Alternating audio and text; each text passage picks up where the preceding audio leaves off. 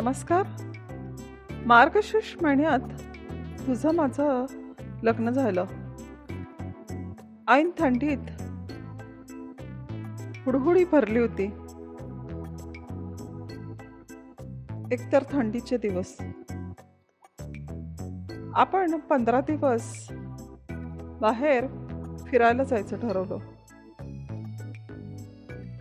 हनीमूनला जायचं. आपल्या आयुष्याची ती एक सुरुवात होणार होती. त्या दिवसांमध्ये आपल्या विचारांची देवाणघेवाण होत होती.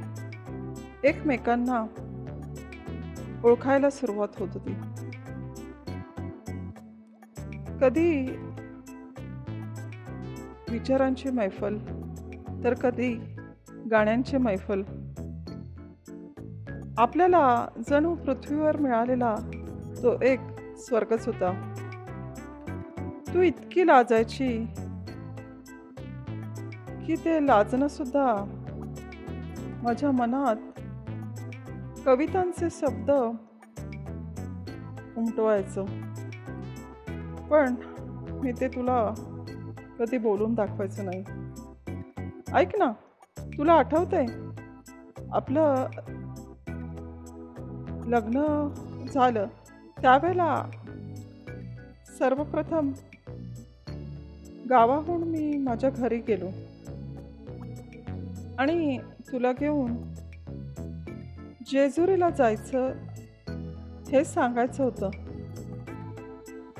तू या रूममधून त्या रूममध्ये अशी मला पाहून जात होती. मी सुद्धा तुझ्या मागोमाग या रूममधून त्या रूममध्ये तू जिथे जाशील तिथे तुझ्या मागे मागे येत होता. मी तुला हे सांगण्यासाठी पण घाबरून गेलो होतो. ऐन थंडीमध्ये पण माझ्या कपाळावर घामाच्या धारा लागल्या होत्या. एकदाच तुला सांगितलं. माझा मित्र येतोय. त्याची मिसेस येते. आणि तू आणि मी असं आपण जेजुरीला जाणार आहोत. मला हे सांगताना पण तो दिवस ती वेळ आणि ती घटना जशीच्या तशी आठवते. तुला आठवते आपण एका पॉइंटला उभं राहिलो होतो. आणि त्या पर्यटन स्थळी आपल्याकडे जो कोडॅक कॅमेरा होता त्यामधून ती दोन मुलं आली होती त्यांना फोटो काढायला सांगितलं. ज्या वेळेला आपण फोटो काढायला उभं होतो तेव्हाही आपण एकमेकांपासून किती दूर उभं राहिलो. एवढं आपण लाजत होतो एकमेकांना. तर ती मुलं म्हणाली की प्लीज कम क्लोज कारण तुझे काळेभोर डोळे लांब सडक काळे केस आणि तुझे ते कुरळे काळे काळे केस पाहून त्यांना तू साऊथ इंडियन वाटली. म्हणाले यांना काय मराठीत सांगून कळणार नाही? जवळ या जवळ या कधीपासून ओरडतोय? शेवटी मला सांगावं लागलं प्लीज कम क्लोज आणि एवढं सांगून पण दूरच उभे राहिलेत.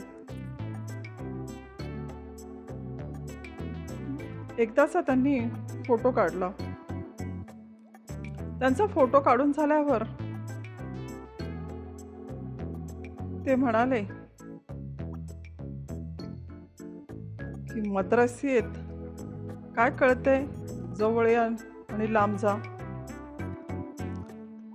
पण मी त्यांना उत्तर दिलो की मला मराठी येते मी तुमचं खूप आभारी आहे. आम्ही दोघं मराठी आहोत.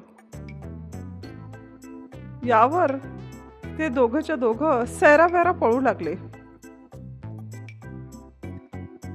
खरं तर फोटो काढाआधी खूप वेळा त्यांनी सांगून झालं होतं जवळ या थोडं जवळ या. त्यावेळेला सुद्धा आम्ही ऐकत नव्हतो. आणि मध्येच त्याने एकाने शिवी पण घातली होती. त्यामुळेच बहुधा ते पळत असावे. अशीच एक फोटोची दुसरी गंमत आठवते तुला? एक मुलगा दुसऱ्या एका पॉईंटला आला आणि तिथे मी त्याला सांगितलं की आमचा फोटो घे. तर आपल्या हातातला जो कोडॅकचा कॅमेरा होता तो मला त्याच्या हातात द्यायचा होता. तितक्याच तो चक्क येऊन तुझ्या शेजारी उभा राहिला. आणि फोटो काढण्यासाठी उभा राहिला. आता मी फोटो काढू का त्यांचा? त्याला सांगितलं होतं की माझा हिच्याबरोबर फोटो घ्यायचा आहे पण तेव्हा एक गफलत झाली. तो तमिळ होता. त्याला माझं सांगणं कळलं नाही. आणि नंतर माझ्या हालचालीवरनं हावभावावरनं त्याला लक्षात आलं की अरे आपण चुकलो आपण काय याच्या बायकोच्या शेजारी उभं राहिले पटकन तो सॉरी सॉरी हे दोनच शब्द बोलला आणि माझ्या हातातला कॅमेरा घेतला आणि म्हटला की आता तू उभा राहा म्हणून तिथे इंग्लिशमध्ये मग मी तुझ्या शेजारी उभं राहिलो आणि मग त्याने फोटो घेतला. त्यावेळेला फोटो घेऊन झाल्यावर तोही नाईन्टीच्या स्पीडने पळत गेला. आणि या विनोदावर तू इतकी खळखळून हसली खळखळून हसली की ते हसणं आजही मला जसंच्या तसं आठवतं. तुला आठवतंय? आपण परत घरी परतलो. अशा एक ना अनेक आठवणी आपल्यासोबत होत्या.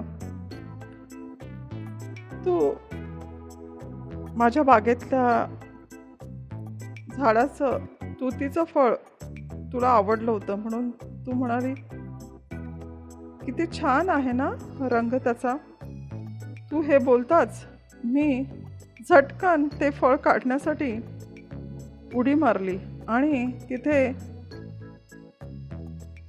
कपडे सुकवायला ज्या तारा लावल्या होत्या त्यातली एक तार माझ्या ओठात गेली आणि माझ्या ओठातून रक्त आलं. जे तुतीची फळं होती तो पूर्ण बंच माझ्या हातात आला होता. आणि ती मी आणून तुला दिली. पण एकीकडे माझ्या ओठातून रक्त येत होतं. तू लागलीच. ओठातलं रक्त बघून खूप रडायला लागली.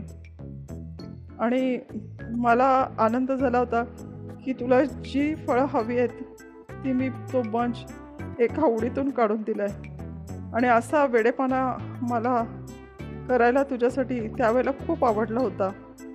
पण तू मात्र माझ्यासाठी रडायला लागली. तुला आठवते मी ऑफिसमधून खूप उशिरा यायचो. तू न जेवता तासन तास माझी वाट पाहत बसायची. आणि मी आल्याशिवाय तू जेवण करायचीच नाही तुला कितीही सांगितलं तरी तू ऐकायची नाही. आणि तुला आठवतंय? ज्या वेळेला सॅटरडे असायचा त्यावेळेला तुला मी हाफ डे असल्यामुळे ऑफिसच्या इथे चार वाजता एक्झॅक्ट येऊन उभं राहा असं सांगायचो. ऑफिस खरं तर तीन साडेतीनपर्यंत माझं संपणार असायचं टायमिंग पण थोडा उशीर म्हणून चारला येऊन उभी राहा सांगायचो. माझ्या फाईलमधली ऑफिसची कामं संपता संपायची नाही. आणि एक एक फाईलच्या पेपरमध्ये तुझा चेहरा आणि तुझा निरागस चेहरा जो माझी वाट पाहतोय प्रतीक्षा करतोय. तो चेहरा मला दिसायचा. पण मला काम हे पण खूप महत्त्वाचं असायचं. चार पाच कधी नऊ तर कधी दहा. इतका वेळ व्हायचा मला ऑफिसमधून बाहेर निघताना. आणि तू चार वाजल्यापासून तेवढे तासन तास माझी वाट पाहायची. खरं तर आपला फिरायचा दिवस असायचा त्या दिवशी. पण वेळेअभावी मला तुला फिरायला नेता यायचं नाही. मग काय एका हॉटेलमध्ये जायचो डिनर करायचो आणि परत प्रवास करत आपल्या घरी परतायचो. मला थोडी खंत वाटायची. कारण त्या वेळेला पण तुझी थोडीसुद्धा माझ्याकडे तक्रार नसायची. की इतक्या वेळ वाट पाहायला लावली आणि पूर्ण टाईम वेस्ट गेला. कुठलीच तक्रार करायची नाही. म्हणून तू माझ्या हृदयात जास्तच तुझं स्थान माझ्या हृदयात घट्ट व्हायचं आता संडे यायचा. मग मात्र कालच्या दिवसाची खंत माझ्या हृदयात असायची की शनिवारी तिला आपण नेऊ शकलो नाही. संडेला आपण दोन्ही वेळेचा स्वयंपाक एकाच वेळेला तू करायचे आणि मग तासन तास आपण उरलेल्या वेळात फिरत बसायचो. आणि अगदी अकरा साडे अकराला घरी परतायचो. आता तुला आठवते ज्या वेळेला सण असायचा त्यावेळेला तू मेहंदीच्या कोण आणलेला असायचा? डाव्या हातावर तू मेहंदी काढायची आणि उजव्या हातावर मी मेहंदी काढायचो. आणि त्या दोन्ही मेहंदीच्या डिझाईनचे फोटो मी पी सीमध्ये सेव्ह करून ठेवायचो. तुला आठवते दिवाळीत एक रांगोळी तुझी आणि त्याच्या शेजारी दुसरी रांगोळी मी काढायचो. त्याचेही आपण फोटो काढायचो आणि ते मग पी सीमध्ये सेव्ह करून ठेवायचो. तुला आठवते मी आणि तू. रात्र रात्र गप्पा करत असायचो. आपल्या मनातल्या आपल्या जीवनातल्या आपल्या जीवनातली एक एक जीवनाचं पान आपल्या एकमेकांना माहीत असायचं. सुख दुःख मित्र मैत्रिणी. कधी कधी तर आपण पती पत्नी आहोत की नवरा बायको आहोत. हा सुद्धा मला व इतरांना प्रश्नच पडायचा. तुला आठवतंय? तुझा बड्डे असायचा तो एक्झॅक्ट बारा पाचला. मी तुला बुके गिफ्ट द्यायचो. आणि ते तुला आवडणारं fruit nut Dairy Milk chocolate हे तर मी तुला हमखास द्यायचो. आणि तुझ्या चेहऱ्यावरून ओसंडून वाहणारा आनंद बघून तृप्त व्हायचो. आता तुला आठवते तुला आठवते करून अशा किती आठवणी आहेत. त्या आठवणींची पानं संपता संपायची नाही पण मी तुझ्यावर खरंच प्रेम करतो आणि तुझं माझ्यावर खरंच किती प्रेम आहे. जन्मजन्मी आपण पती पत्नीच व्हावं. हीच माझी परमेश्वर शरण प्रार्थना. थँक्यू